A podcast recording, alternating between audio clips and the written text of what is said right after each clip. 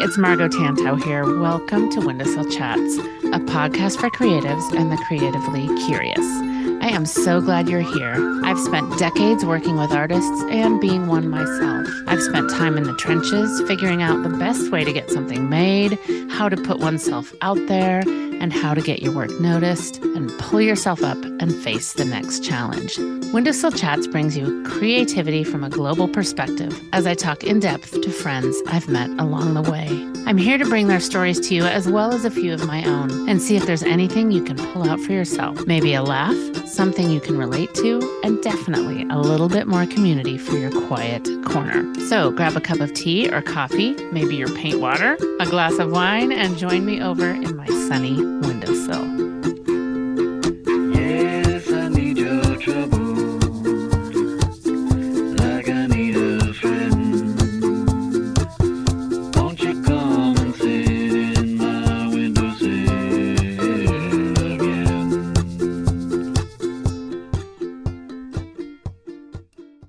Lovely listeners. I am so glad you are here today with me in the windowsill. I have a very cool guest today. Her name is Amy Green Smith, and she is just kind of a badass, if I do have to say so myself. She is a certified and credentialed life coach and hypnotherapist, a very masterful speaker, a smart one, a courageous communication expert. She uses her roles as coach, writer, podcaster, and speaker to move individuals to a place of radical personal empowerment and self worth. With an acute focus on helping people find their voice, she is highly sought after for her uncommon style of irreverence, wisdom, and humor, and has been a featured expert in many places. But let's just start with right here. She really leans into things like are you a pleaser? Are you lacking in confidence? How does this affect your creative journey? Finding the right words, creating boundaries, cultivating self worth as an entrepreneur and artist, how to have uncomfortable conversations, all sorts of things that matter, especially right now. So listen in and enjoy this conversation with Amy Green Smith. You can find Amy at amygreensmith.com. And that's her website and on Instagram. And she has a fantastic podcast as well. And it's called The Bold Faced Truth. So without making you wait any longer, here is Amy Green Smith. Thank you so much for being here, Amy. I'm really excited to learn more about you and all the things you're getting yourself up to. Oh, Margo, thank you for having me. We're going to have a blast. I know it. We are. So I would love to know, and I'm sure the listeners would too, a little bit more about your path as a coach, hypnotherapist, speaker, communication expert, kind of your you're leaning into the creative side of that all. Tell me all the things. Well, there was a very common creative thread that kind of landed me in this place. So for a bit of context, let's go back, if you yes. will, go in the way back Machine to I don't know, let's say probably around 05. Um, I was in my mid 20s and I basically had a quarter life crisis. And at the time, I was working as a makeup artist for a prestige makeup brand. I was a corporate trainer. So I was, had a very specific jurisdiction and would travel quite a bit. And I remember I had, I was in the company car, which felt like a ball and chain and because I just wanted to legitimately work only 40 hours a week instead of, you know, whatever it was that I was doing, plus all the commuting. Yeah. And at the time, there wasn't as strict laws about communicating on the phone while you were driving. So all the time while I was commuting, I would be following up on, we had a very elaborate voicemail system at the time. And so I was communicating with all of my managers and artists and all of that doing work all the time on the road as well. So all of a sudden, Kelly Clarkson's Breakaway comes on the radio. Uh-huh. And it dawned on me that it had been years since I had even given myself the pleasure of listening to music in my car. Oh, wow. Because I was always working and I was hustling, and I really got caught in this hustle culture under the guise of being an artist mm-hmm. and but working really really hard for someone else's dream and so I find myself just scream crying, like break away, right? Oh, and, man. and I've got like false lashes sliding down my face, rivers in my blush and yeah. I I get back home to my house and I tell my husband well, first of all, I walk in and he's like, "What? What the fuck happened? Yeah, you, who died? Because I looked like the Joker." Oh, he's like, "What's going on?" And I I held up my fingers, making a, a small gesture, saying, "I am this close to completely losing who I am." Oh.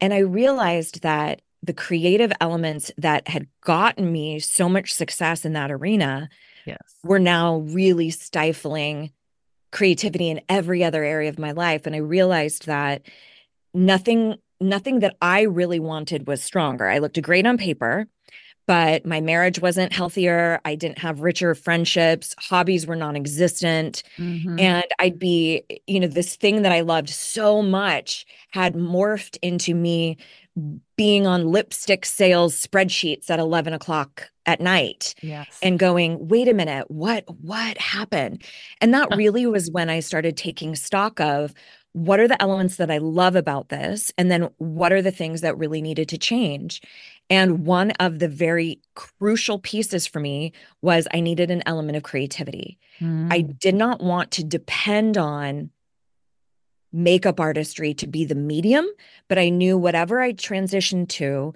it had to be there had to be a creative element to it. And I also loved the teaching and the educating and being in front of people and sharing really incredible information. But I just didn't want it to be about contour and highlight and like the latest season's trends. I wanted it to be about really life changing, impactful con- concepts. And yeah. that's really how I started becoming interested in personal growth and personal development, found the world of coaching, hypnosis, and that has informed the work that I do now. Mm, my goodness. I love that so much. And I think so many people are leaning a little closer to you know putting those speak making sure they can hear what's coming next because i think so many people are working so hard to do whatever it is pay the mortgage feed the kids feed the feed the machine and that creativity that they're hoping sometimes i think people hope it can take over. How come i can't lean into that creative career? And maybe you do a little bit but what often happens is just like you said sometimes the cre- what once was creative turns into just a beast. Yeah yeah. And you. And it can sometimes creep up on you where mm-hmm. you don't you don't even realize it. And you know, one of my barometers that I lean on heavily is how I feel emotionally. I feel very very strongly about emotional intelligence and acuity and is something that I teach quite a bit in my work now, but usually our our emotions are simply messaging and they're going to tell us like hey there's something awry here or ooh maybe we need some boundaries around this particular project or with this person. And that has really become such a compass for me of okay i'm really on to something or i need a rest and i need to recharge. I need to just have white space. I need to be bored which yeah. can create so much creativity just by being bored. What yeah. a luxury. And also kind of demonized in our culture too, right? It's hustle, hustle, hustle. It's true. I I was speaking with somebody yesterday that says said to me, you know, the the universe is saying you need to just slow down right now in this time where you feel like you're you should be hustling, you should be getting all these things done, you should be finding that next project. But I couldn't agree more that the real vision, the real creativity, the real sort of personal moments come through when you do give yourself that break in the action. And that is one of the major causes, I think, that we are seeing elevated levels of depression, anxiety, autoimmune issues, um, mm-hmm. because we're burning ourselves out yeah. around every corner and i blame capitalism yeah. you know it is it's based off of how much can you produce and then if you're in an artistic space that that feels unbelievably stifling yeah. so what where does that leave you if we are immersed in a culture that doesn't necessarily foster how most artists thrive and one of the ways that I kind of looked at that while I was transitioning into a career that had my heart and soul. I looked at my current job when I was working in makeup artistry as funding my escape.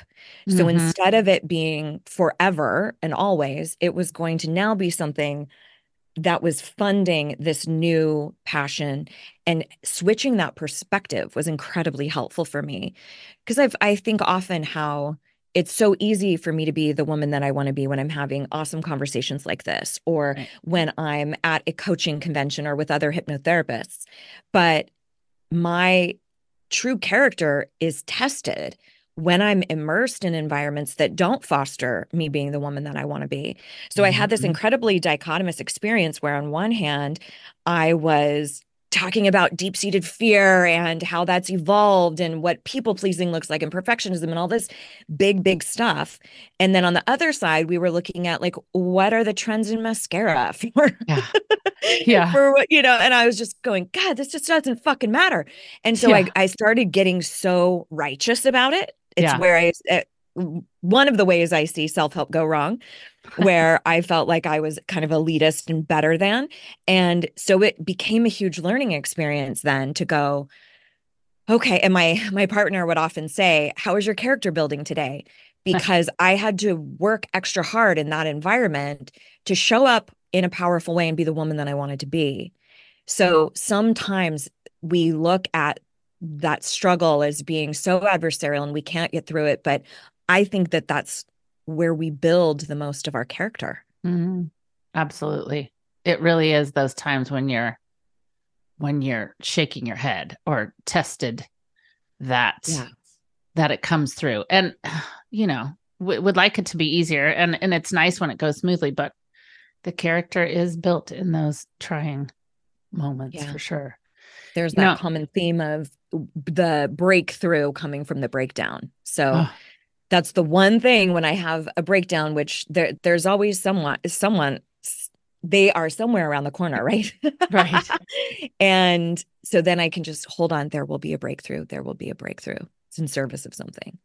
Well, and you know when we kind of allow ourselves to sit in that, I I know personally I've done a really good job of compartmentalizing and I'm I've been working really hard to to shift that. But when we can sit in it and not just tuck it away somewhere and say, okay, what what is this going to what does this mean? Why am I here? Mhm. Then then you really can get somewhere else instead of ignoring it, you know? As much as that might not be comfortable, it's Yeah. it's usually a good idea. Well, we are, I mean, there's a very real reason for that. You know, our our major human drivers are either the pursuit of pleasure or the avoidance of pain. Mm. And the avoidance of pain is even more of a motivator. So if we are, this is also, by the way, the reason why we compare so much to other people is we are constantly scanning for threat. Mm. Is there a possible pain around any corner?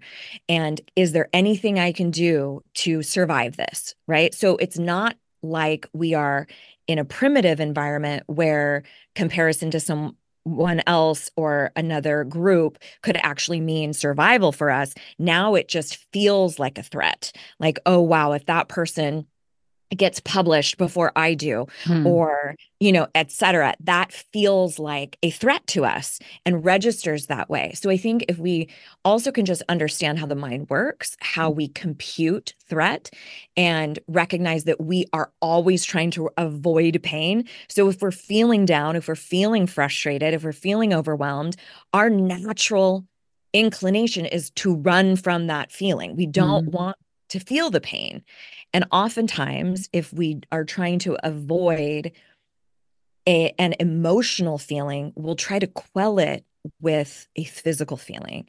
So, for example, if we're incredibly overwhelmed, we might search out something like overeating or over drinking or even exercise, noble distractions, something where I can physically feel different Mm.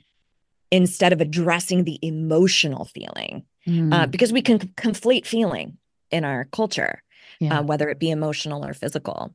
yeah. So I think just knowing that about about humanity and how we're wired, of course we're going to compare. We're just looking for threat. Uh, of course we're going to run from these negative feelings and how can I fix this? Because we are always in the pursuit of pleasure and avoidance of pain. but knowing that about ourselves and realizing that okay, I'm actually not going to be attacked by a neighboring tribe. I'm not going to be attacked by a mountain lion. I can actually sit here in this discomfort. The only way out is through. Right. And that's that's typically where the, the those breakthroughs happen. Mm, so true.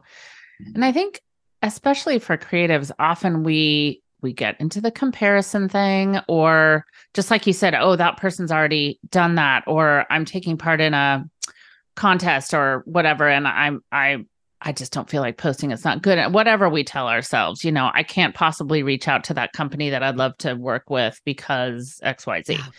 and i think often we're sitting alone without you know even somebody at a table next to you or a desk next to you and so the the cyclical circle of negativity can can take over pretty quickly too or just you know right. fear that's right and one of the best antidotes to that is getting it out of your body whether it is talking to somebody um whether it's a coach a therapist whatever or even a trusted confidant speak i like to say speak your truth into ears that can hear you people mm. who will see your greatest life see the greatest vision you have for yourself as opposed to yes. Buying into your inner critic buying into the fear. I remember when i was leaving makeup artistry i had so many people saying but you're so good at it but oh my gosh but and i was like yeah i know. I'm amazing at it and it doesn't fuel me anymore. But I had one particular coworker who who responded very much out of her own fear story and would say things like oh gosh what are you going to do about benefits and what happens like the, with the recession because this was kind of in 08 09 when i was really building mm. and she said oh gosh well what about this what about that and because i was in a fragile delicate place of growing a business or taking a big scary step mm. i had to really be vigilant about who i who got to hear my story mm. whose ears were safe to speak my truth into and i would also offer that to anyone listening if you are feeling really fragile and in a great way in in the way that a butterfly is emerging from the cocoon that's incredibly fragile but still on the path to such beauty, we have to be vigilant about the people that we're surrounding ourselves with. And mm-hmm. sadly, sometimes it's the people that we just wish could be the ears that could hear us. It's usually family mm-hmm. where we want to turn to them and get the the approval and the go get them girl. And we don't always get that. So right. being mindful of our community, I think, is huge. I think so too. I I think that is just key. I I feel like it comes up when I ask people or do a survey or you know what do you need the most or what do you what do you appreciate the most from you know some of my offerings and other people that that I have on it's it's that sense of community. Mm-hmm. because yes we some of us go to work in a place and have somebody next to us but do, like you said is that person the one who you can really speak to about what you're dreaming of and what you're creating? Not necessarily. So who and where are those people? And hopefully we're building places for those as we go. You know that's what um, i think your podcast does i'm sure and mm-hmm. and this one does too you're like i i often get people saying oh my gosh i heard myself in that or those words that amy said today really spoke to me and and so you know glad yeah. we're here to be able to to bring us all together because we need it too you know yeah, absolutely. Well, it, something to kind of piggyback on this concept of community. If you follow the work of Dr. Brene Brown, she talks all the time about how we are wired for connection. Whether we're introverted, whether we're, you know, doesn't matter any of that. We we are wired for connection and and if we look back to our primitive ancestors again, that was because there was no survival by mm. being by yourself. So mm. even if we look now at like Maslow's hierarchy of needs, one of our primary human needs is for one of belonging. Mm-hmm. And so no wonder now as we've evolved as eh, humanity, we still have those pulls to people please or be a perfectionist because we think, okay as long as I'm not voted off the island, Right. right? As long as I'm accepted by my peers or by this community, then I might be okay. But the problem happens is when we're knocking on the wrong doors or we're looking for community in a place that's showing us that they're not able to care for us or hold us. Yeah. And there's grief involved in that too, I think sometimes. I Uh, totally agree. oftentimes. hmm Yeah. And and and and often we're like, well, how do I how do I get out of it? How do I find that next thing? And I I'd love to dig into a little bit more specifically of the work that you do because I feel like Yeah. it's powerful and I love that you've been doing it as long as you can you have because I think that your 30,000 foot view must be pretty clear. I love that. And I want I'll circle back to the fear because we already touched on that a little bit. Um you have you often discuss the science between four the four fear responses. How do you Yeah. think that these four fear responses hold hold people back in their creative pursuits, for example? And what Oh. are some things they can do to overcome those challenges? Be it breaking out of that group, being putting it, being it put their work in front of people, or or just whatever that might be. I'm sure you've come across this over and over again. Yeah. And even as you're speaking, I'm going, oh, yeah, there's two fear responses that I think show up probably a little more intensely, or people would go, oh, yeah, that's definitely me.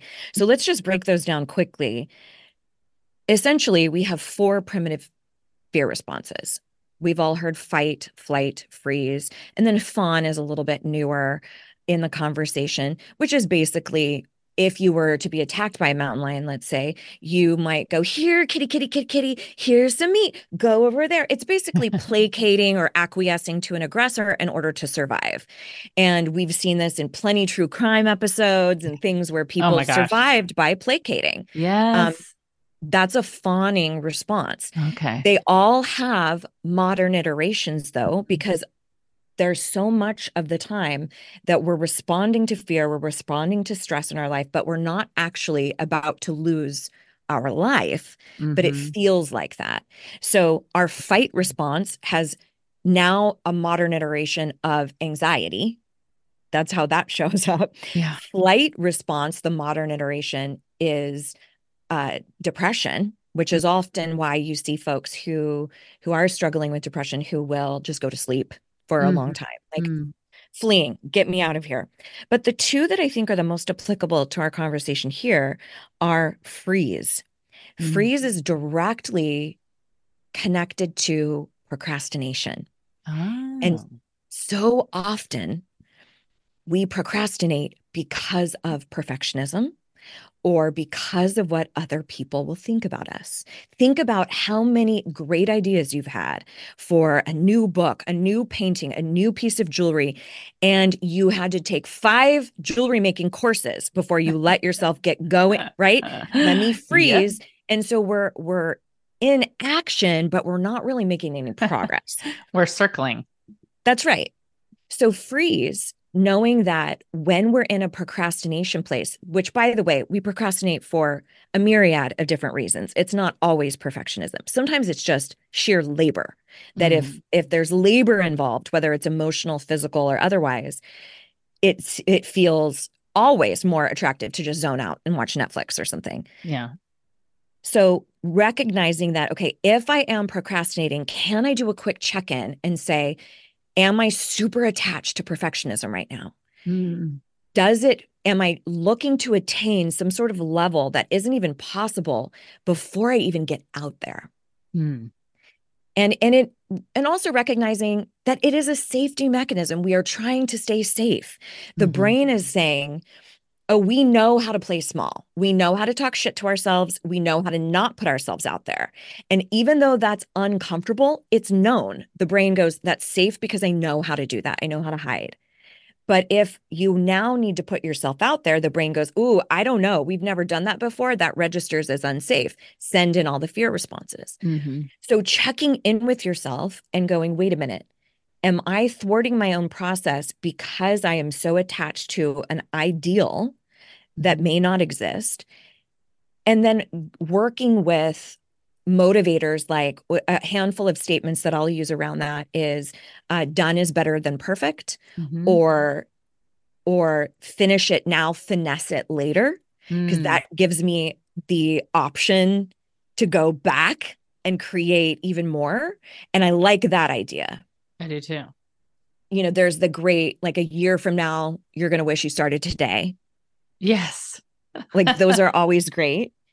Yes. But the other fear response is th- that I think is applicable here is fawn. And Mm. fawn, modern iteration, is people pleasing. Mhm. So this can be your family who doesn't think that you have a quote real job, that you want to kind of acquiesce to them. Uh, this could be a partner that you're with who just doesn't quite get what you do, that you try to shapeshift or you try to even fit your specific art into a specific art community for Yes. acceptance. yeah. So big one. recognizing when might we be putting other people's thoughts, opinions, needs, dreams above our own. And all of that is tethered to enoughness or worthiness, which is one of the most pivotal pieces of work that that I do in the world now.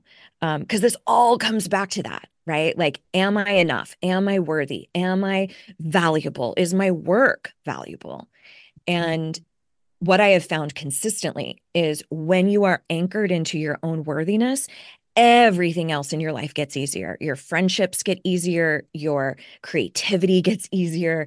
And it's, but we don't think that. We think, okay, as soon as I launch my business, as soon as I get a business partner, Mm. as soon as I get, we don't, we look at everything external as opposed to figuring out that, oh, I hold the key Mm. when I acknowledge my own value and my own worth, everything beyond that becomes much, much more manageable. I love So, that. I wrote down anchor into your own worthiness. You hold the key. Yeah. It's so easy to forget that or to be in that cyclical I need to I need to understand this first. I need to understand, you know, do that first. And I think people pleasing that's so I hadn't heard it linked to the fawn response and that makes such good sense. I love how clear you clearly you describe those. Um and then so what advice do you have for combating those people pleasing tendencies and prioritizing our own needs without that guilt or the fear of it? Yeah. This is, I'm so glad you asked that. There's, there's one sort of rubric question that I think is really helpful to use at the beginning because people pleasing, like perfectionism, like comparison, is not always a bad thing. Mhm. So, for example, I identify as queer.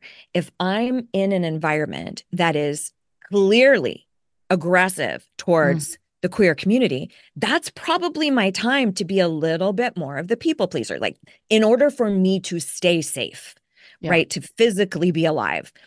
Um, and that is exponentially worse for other marginalized identities. So if you find yourself in a fat body, and I say that through a reclamation lens, using that word Mhm. through a reclamation lens, Mhm. um, black or brown body, disabled body, female or a femme body, like then we're we're naturally having to worry about our own safety.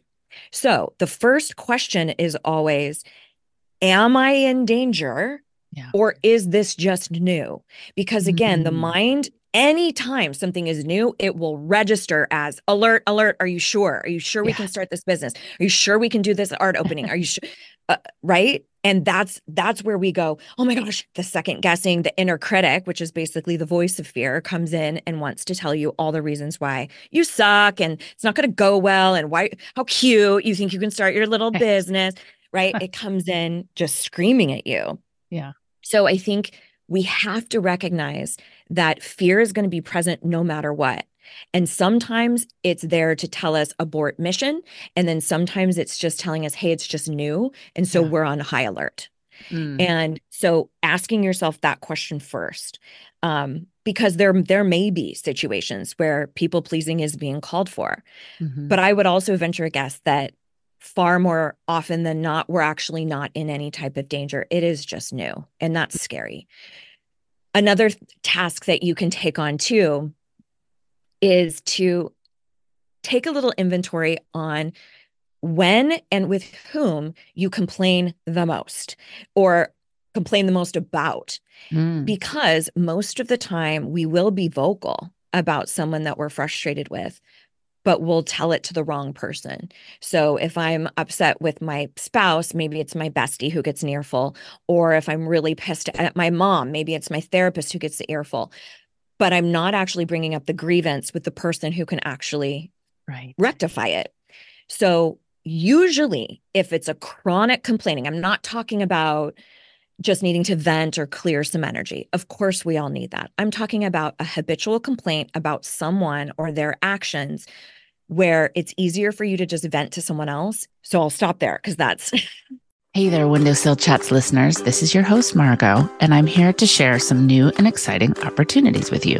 Do you want to dive even deeper into the conversations we have in the Windowsill? Well, I have got a treat for you. In case you missed it, we launched our very own Patreon channel a couple of months ago, and our community continues to grow and evolve every day. And it's the perfect way for you to get involved and support the continuation of these thought provoking conversations. Joining our Patreon community allows you to be a crucial part of what we do here and take Windowsill Chats to the next level. Now, I know what you're thinking. There must be a cost to this, but hold on a sec. Guess what? For less than the cost of a single coffee a week, you can become a proud member of our Patreon family. Yep, for just $5 a month, you can support this podcast and ensure that these conversations will continue to be heard. Our Patreon community is where the magic happens. Not only will you get exclusive behind the scenes content, early access to new episodes, and bonus conversations with special guests, but you'll also be able to connect with other like minded listeners who share your passion for artistry, creativity, and learning. By joining Patreon, you're making sure that these conversations keep flowing and I can continue to bring you the diverse perspectives and insights you've come to love. Your support directly impacts the quality and frequency of these episodes, and I couldn't do it without you, truly. So if you believe in the power of ideas and the beauty of human connection, I invite you to check out our Patreon page today. Simply head over to patreon.com backslash in the windowsill or just search in the windowsill and select the membership tier that best suits you. Remember, it's less than the cost of one coffee a week but the impact you'll make is truly immeasurable. Thank you for being part of our incredible community and helping us keep these conversations alive and thriving in the windowsill. Your support means the world to me, and I can't wait to see you over on Patreon. That's www.patreon.com in the windowsill. So, okay, I'm going to ask another question. Your coaching style is often described as irreverent, wise, humorous. How does this unique approach help your clients, especially those chronic people pleasers, find their voice and build their own self worth? Because I think, I don't know, for me, I grew up with a lovely people pleaser. And so I try to find my own way in that as well, because that's, you know, I, I have that, I come by that naturally. So, sure. How does that, your style kind of yeah help your clients? Well, it's really interesting that you bring that up because when I very first started creating my business, people there there weren't let's just say there was a lot of stones and waterfalls and a lot of imagery like that and you know the person standing on the hill with their arms open just so many possibilities. You didn't see a lot of coaches who were cussing or talking about really difficult things that they had gone through. And and we've seen a huge shift in that. Yeah thankfully. But i truly feel like the more authentic you are the more likely you are to attract the like minded people. Mm-hmm. And I realized very quickly that being vanilla was not going to work for me. And I wanted to genuinely show people that you can be all of who you are. You mm. can love Rumi and you can love platform shoes at the same time. you can be passionate about perfect. you know, you can be passionate about what's happening in Gaza yeah, and yeah. really like the reruns of The Office. Like there's yeah. so much to who we are. And and I also genuinely believe that vulnerability and doing that in a safe way because that's another one that's not always safe to do. Right. But being vulnerable with other people and for everyone listening that's also with your work. Mm-hmm. You will you're able to create so much more healing by being that way. Mm-hmm. So, for example, I remember going to some therapists early in my adulthood who were so stoic and didn't really share much about what was going on with them. And And I felt like I was just this basket case to be observed sitting on the couch. Yeah. And now I think about that a lot in, and also Brene has a lot of support research around this as well.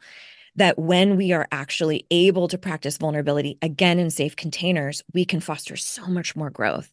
Mm-hmm. And I love that I have that freedom in the coaching modality as well, where I'm not held to any rigorous standards. So, I mean, I shouldn't say that. There are some rigorous standards, but I can also be myself and I can cry and I can tell them I love them. And that is not what a lot of coaches are going to think is acceptable. But I truly believe that that is what heals. Um, when people have met me where I am and have yeah. said, I have walked in your shoes in this same situation, the companionship and the trust that's created, I think is just off the charts. So I I try to really keep that in the forefront. I also tend to attract a lot of folks who are survivors of religious trauma mm. or who suffer with anxiety mm. uh, because I'm super open about my journey with both of those things. Mm-hmm. So I find that that's also incredibly helpful for me because the teacher becomes the student over and over and over. And when you feel like you're speaking or or being heard by someone who can really relate to what you're going through, it it's just a whole nother level. Yeah. I I really appreciate that.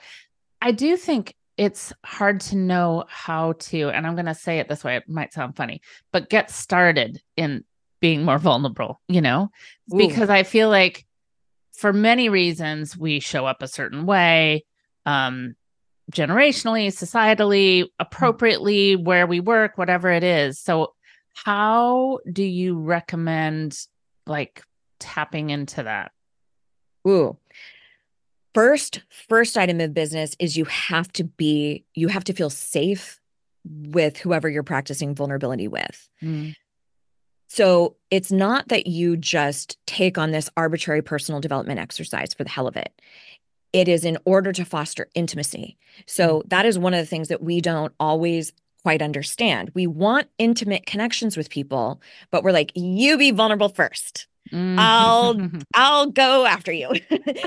but but we don't and so we approach relationship or our art like with well, I'm only going to let you see me this much right? And we're going to have all these walls build up. But that's also directly equivalent to the amount of intimacy we get to experience. Mm-hmm. So if you want rich, intimate connections with your friends, your family, your intimate partner or partners, that's going to require some vulnerability.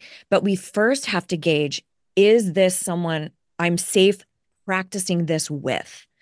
And it's that'll be very telling the other thing is is we don't have to jump into the deep end we don't have to tell somebody our entire life story right. essentially all vulnerability is is being transparent about what you feel mm. in any given moment that's it i mean it's not that difficult but a, you could have a vulnerable statement that is still really guarded something like if let's say let's say you've been having a really difficult time with uh, an art exhibit that you have started and you're a painter and you want to get out there and that you thought you had a show planned and then they were going to pull your stuff and it was just devastating it was really difficult you go to a family function and some somebody who you're not that close with in your family wants to dig into it wants to talk about it like oh what happened with your art opening and mm. so in that moment a vulnerable if you felt vulnerable vulnerability was safe you could say something like, Thank you so much for asking. To be really honest with you, it's been quite difficult and I'm not not really ready to talk about it. I hope you mm. can respect that. So you're not mm. really talking about the whole thing, right. about how big of a deal it is, but you're just leaning into that vulnerability slightly to say, hey, I'm having a tough time navigating it. So I need to put pause. You can pair vulnerability with a boundary. Yeah. And, you know, that's sort of an example of how to do it. I love that. I feel like many times we struggle to find the right words, especially in challenging situations. And I was listening, one of the po- your podcasts I was listening to was um, one about powerful communication hacks. And then mm. there was another one I wrote like just that I wrote down something you had said. It was just state your current emotional state when you when yeah. you're starting to talk to somebody. And I thought that was super interesting as well. Just yeah. you know, a cue on if you don't know where to start, start there. Yeah. You know, I I was I was looking at the funniest meme yesterday. Um, and it was this gal and her husband or her partner whatever was sitting he was gaming and he had headphones on and she came in she was so uncomfortable and hey favorite guy you know how, how do you feel about maybe helping me clean the house it, it was she's a comedian and it was fantastic yeah. how she did it but it was i was like oh my gosh i do that i do that like how can i look like this is going to be like, hey, have some ice cream and cake and let let's have a fun time. You know, instead of just saying, yeah. I'm having a difficult time with X. This is where I am. I would like to communicate about it. You know, it was just it, yes, it did make me laugh and cringe at the same time. I like to call that selling false goods, mm. where where you're trying to pretend that this is a fun, exciting thing to do when really you just being forthright can be so incredibly helpful. And also for a bit of perspective, like a meta view, I would be willing to bet if I were to ask everyone listening, what type of people do you want to attract in your life? You're not going to say a bunch of fucking liars, people people pleasing me yeah, or blowing no. smoke up my ass. You're going to say I want to be around like-minded people who are authentic, transparent, who I can be myself around. Yeah. And if you're familiar at all with the work of uh, Melissa Urban, of Whole 30 fame. Mm-hmm, she mm-hmm. does a lot of work on boundaries now. And she talks about how when people are boundaried or when they're very clear about what's happening with them or what their request is of you, how safe you feel with those people mm-hmm. because they're not doing a song and dance and trying to gussy up their request. They are genuinely just, hey, here's where you are with me and here's what I need. Yeah. And you know, going back to kind of some tangible things that people could do, I would highly suggest getting your hands on two things actually. One is an emotions wheel. You can order them on Amazon, you can get pillows made with them. Uh, but just to give you more acuity around what emotions are. Mm. The second is Atlas of the Heart by Brene Brown. Mm-hmm. And this is essentially a vade mecum or a reference manual of I want to say it's like 82 or 83 different emotions and human experiences. Mm. So what she did was she I think it was 7,000-ish folks who participated in a survey and she said how many emotions can you name? On average, what do you think, Margo? Oh gosh. Do you 10. think 3? 3. Really? Glad, mad and sad. Oh. And so her framework was if we're working with such limited vocabulary and acumen around our emotional capacity, how yeah. the hell are we going to advocate for ourselves? We don't how even get hell? beyond four letter words there. That's right. So think about situations where maybe you're super frustrated with a partner and all you have access to is anger. And yeah. when you peel behind that anger, it's a feeling of disrespect or of inequity or of distance or of longing or of there's so much other stuff that when we have the understanding of what we're feeling, we can mm-hmm. better advocate for our own needs.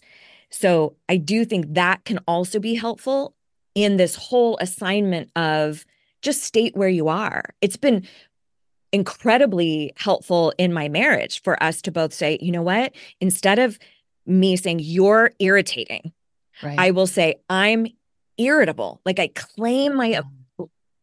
I claim my emotional space uh-huh. so that I can take care of myself and don't depend on everyone else to do that. Right. So and this could be really helpful if you're still working a day job that pisses you the fuck off and then you want to try to create, right? It's like we need to expel and work through that emotion so that we can access our creativity. Oh, so good. So good. So good. I, yeah, I just think it's so important to realize that it's okay to kind of claim where you are, you know, yeah. and cultivate that self worth, those people that can help you with that. I think, especially in the creative space, well, I don't know, self worth is just one thing, but like letting yourself feel like you're you're worthy of being there is right. a trick is a tricky one. It is. This is another another place where we cannot ignore the messages that we've received throughout our life that are rooted in capitalism, that are rooted in patriarchy. So I took a course on social justice uh, the summer that George Floyd was murdered. Mm-hmm. And I learned about how so much of what's happening in our culture and our world is directly related to personal development and worthiness. Mm-hmm. And if you're looking at systems of oppression, they thrive on the oppressed party continuing to believe that they are not enough. Gives me chills. So it is one of the biggest fuck yous to the mm-hmm. patriarchy mm-hmm. to say, mm-hmm. in the midst of everyone who puts male above female, or we have to put Mr., you know, when we're writing instead of mm-hmm.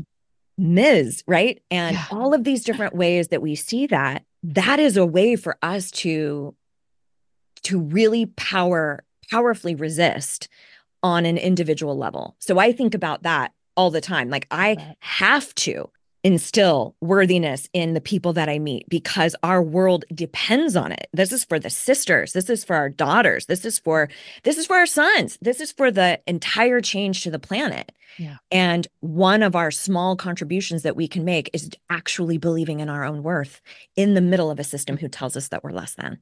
Mm, yes. And I think we've got a little we've, little we've, meta there. we've come back to that a couple times, believing in our self-worth. You know, I think find that mantra that reminds you of that, find that quote. You have some resources mm-hmm. that are so good and valuable and so many fantastic podcast episodes. I want to I know we're we're our time keeps going, but there's so many things I want to know.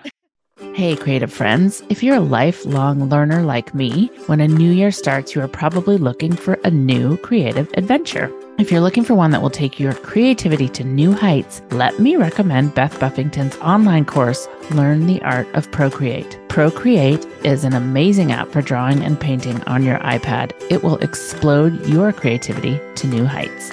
With Procreate's portability, you can draw and paint with the messiest art supplies anywhere the car, the park, your couch, the airport, because it's all in your lap on your iPad. And Beth's class will teach you how to get your artwork out of your iPad and into the world, onto products, or prepped for that dream licensing agent. You'll discover that you can take your creative business or side hustle to places you didn't know were possible. Here's a quote from one of Beth's visionary Procreate students I have had the most remarkable summer. I thought I was signing up for a class about the ins and outs of Procreate, but it was so much more than I could have ever imagined. I was able to learn more about marketing my artwork and taking my illustration career to the next level. I can't thank Beth enough for her encouragement, kindness, and support. I've never had someone see my work so clearly and inspire me to be bold and take a leap. Thank you, Beth. You've changed my life forever. So if you're curious about really learning Procreate, join Beth Buffington for her online course, Learn the Art of Procreate. Enrollment opens on January 22nd and class begins on January 31st. And join Beth for one of her six free Procreate workshops in January. To get all the dates and registration info, go to www.bdi-create.com today backslash windowsill. I'm going to say that one more time www.bdi create.today backslash windowsill. If you check out the Create Today site before enrollment begins, just hop on the waitlist for special gifts. Just imagine what you could create today with Procreate. So, to hypnotherapy, that's yeah. something that you do too, and I'm I, I'm just fascinated on about how how you how you thread that through your work as well. Well, you made a lovely segue and didn't even realize it. The essentially changing beliefs, which mm-hmm. is from I'm not enough to one of I am enough, or whatever the semantics are, that happens in our subconscious mind. So the yeah. the mind, the theory of mind essentially is that the conscious faculty of the mind takes roughly 10% of the mind's power. Mm-hmm. 90% of our mind's power is our subconscious mm. beneath our consciousness. So, and that's where our beliefs are held. In the conscious part of the mind, we have logic, we have reason, we have rationale, we have willpower, Mm. Willpower also fatigues just like a muscle. That's why yes. in the very in the morning you're like, I'm gonna do all these things. I'm gonna paint. I'm gonna do my jewelry, and then by the end you're like, oh fuck it, I'm not doing anything. yes. Willpower fatigues.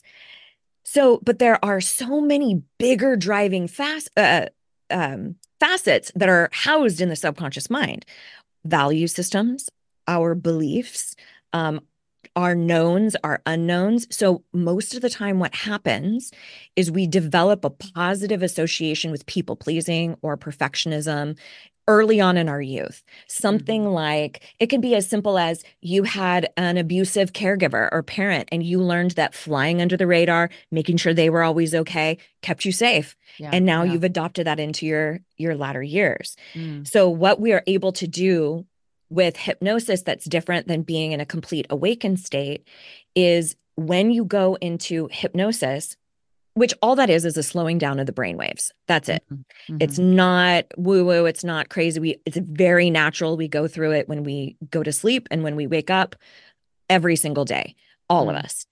Um if you've ever driven somewhere and you got to your destination but you don't remember the drive yeah you were in a hypnotic trance it's just a slowing down of the brainwave state well mm-hmm. right in between the conscious and the subconscious is the inner critic, the critical factor of the mind. And mm. it's checking for congruence between what's coming in, what you're computing consciously, and what you believe subconsciously. This is also why positive affirmations don't always work for people because they're doing it consciously. That inner critic goes, Hell no, that's not what's down here in the sub. Oh, Hell oh, no, get that out of here. Mm-hmm. And then mm-hmm. then we throw in the towel and we stop like working nice with repetition. Right. Mm-hmm in hypnosis, when you are in a theta brainwave state, that little inner critic goes to sleep. And so you are much more able to drop in new beliefs into the subconscious mind much faster because the brain is an open vessel and there's it, i think of the inner critic almost like a little pit bull like a little pitty that's just trying to make sure everything stays the same. And then we're just like here's a little treat why don't you go to sleep? And it just curls up and goes to sleep, and then you can get your work done. yes. so I love it as a medium. Um, and so what we we do, and I have one a main signature program that I run once a year. It's called Worthy, and we target it from all angles. We target it from both the conscious faculty of the mind as well as the subconscious. And we look at behavior, we look at environment, we kind of look at a holistic view of it. Um, but I find when you're able to access both parts of the mind, you're able to create change a lot quicker. Mm, so cool. That's so interesting. I have not heard it explained that way. And how helpful if we can oh, get oh, there, you know? Yeah. I, I mean, that. it's that inner critic is the same is the same part of you that when you're walking to your car at night goes ooh maybe maybe we should hold our keys in between our fingers right? Maybe yeah. we should have the pepper spray ready. It's still it's fighting for the things that it already knows are unsafe. Mm-hmm. and so if being confident has never been safe for you it's probably going to give you a shit ton of kickback. Yeah. One of the other things that can absolutely change a belief like I'm not worthy or not enough, um, is repetition. Mm. But because the kickback from that inner critic is so strong, mm-hmm. we usually don't follow through on the repetition because it feels like such a bold faced lie. Uh, yeah. So the key is, is I have a tool that could be quite helpful, and I call it progressive language. Okay. It's where instead of going, I am worthy, mm-hmm. we put, we preface it with something like, I'm exploring what it feels like to be worthy, or I'm reinventing my relationship to myself, or um, I'm questioning my relationship with perfectionism, right? Like where we're we're saying we're act in action, and that's also like a little treat to the pit bull, where it goes, mm-hmm. all right, you can say that a few times, and I'm not going to bark at you. Right. That's all right. It's more palatable. That's what we're we're always trying to find the right greenie to just let put yeah. that little dog to sleep. well, and your inner critic's like, oh, I could handle that. That's right. Point of view. That's right. You know, that's not as direct, but it's it's going to get me there. Mm-hmm. Like that. Yeah. Well, you know, I think um, it's so important to kind of understand those practices and mind shi- mindset shifts Did I say that right? Mind shifts. That's, yeah. mindset shifts that we as humans, artists, business owners, adopt. We can adopt to kind of just get us out of that, enhance our sense of self worth, and and move us forward in the in the way in the direction that we want to go. It's yeah. Oh, those are so helpful. And you have, I love that you call these things free sources on your site. Yes. T- tell us a little bit about about those. Well, as you mentioned, I have a back catalog of nearly 500 episodes on my podcast. The first eight years of it, my husband was my sidekick wow. and the quote voice of the people, he liked to say. Um, and and yeah, I have tons of info over there. Lots of the stuff that we've talked about today, I have deep yeah. dives on some of those topics. And if you scoot over to amygreensmith.com, and all of those names are spelled the very basic bitch way. Nothing so exciting. I don't even have an extra E on the end of green. It's just Amy Green Smith. Um, dot com. Yeah, you'll see the free sources tab. That I have a free hypnosis track that's all around anxiety and fear. It's a little more visually minded. So if you tend to not have as much visual acuity as much as maybe auditory or kinesthetic, it might not hit home as much. But if you are visual, it can be really helpful. And I have a free workbook for you all called Speak Up for Yourself Without Being a Dick. And that has nine different actions challenges you can you can employ in order to cultivate self-worth and self-confidence. So uh, and then i always say like any self-respecting gen xer i hang out on instagram the most. Um, you can f- uh, find me pretty much anywhere on social under the handle hey amy greensmith. So come hang out say hello. Oh great. I want to circle back to your podcast for a second because that is an insane amount of time and resources and and i mean in in a good way. And i have great respect for that. Only have done been doing this three years, but every week it weeks come by very quickly. That that next Wednesday when mine drops, come, oh my gosh, look at that, it's Wednesday.